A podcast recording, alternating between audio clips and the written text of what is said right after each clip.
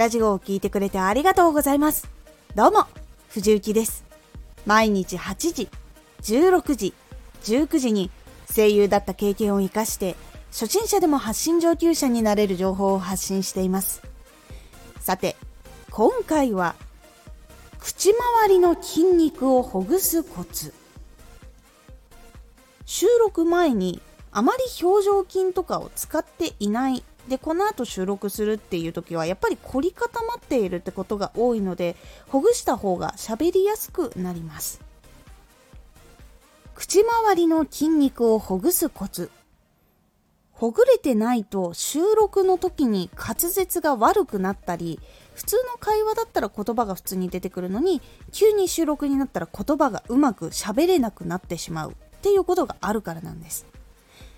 運動前に足とかストレッチをした方が怪我がしにくいのと同じく動かす前に筋肉をほぐした方がパフォーマンス力がアップして収録がはかどりやすくなります。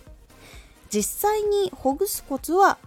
まず1つ目は全力で「あいうえお」をしっかりやることです。これ「あ」は本当に目も開けておでこも完全に上にグイって上げて口も全力で「あ」って開いてそして「い」は完全に横に引っ張る。でも目もパッチリ開ける。そして「う」は口を前にすぼめて顔全体を中央に寄せるようにするようにします。そして「え」は縦と横に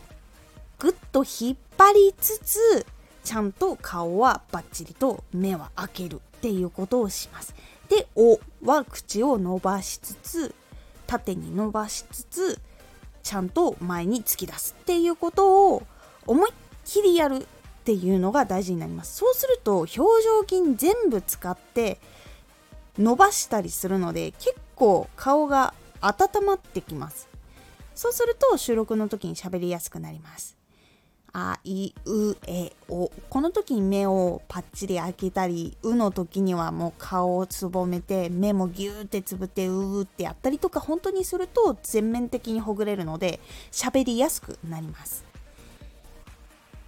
そこで足りなかったら今度は指親指が結構いいかな。ちょっと力強めにほっぺとかおでことかあと顎。ちょうど二重顎になるあたり。のところをほぐすっていうのが結構良かったりします。そうすることで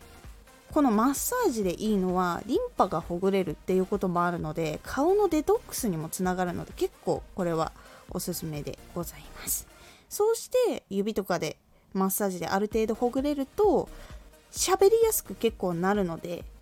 これを軽くやるだけでも収録前筋肉がほぐれて少し喋りやすくなります。もともとその前にトレーニングをしていたとしても筋肉冷えてしまったらちょっと動きが悪くなってしまうのでちょっと温めてから喋るっていうことをするようにするだけでも改善しますので是非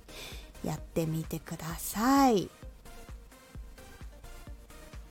今回のおすすめラジオ。長所を見ることが成功の道を作る。長所をちゃんと短所を見つけた後も長所も見つけられないとなかなか成功するのは難しいというお話でございます。このラジオでは毎日8時16時19時に声優だった経験を生かして初心者でも発信上級者になれる情報を発信していますのでフォローしてお待ちください。毎週2回火曜日と土曜日に藤雪から本気で発信するあなたに送るマッチョなプレミアムラジオを公開します。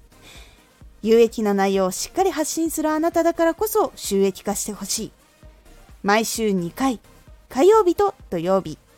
ぜひお聴きください。ツイッターもやってます。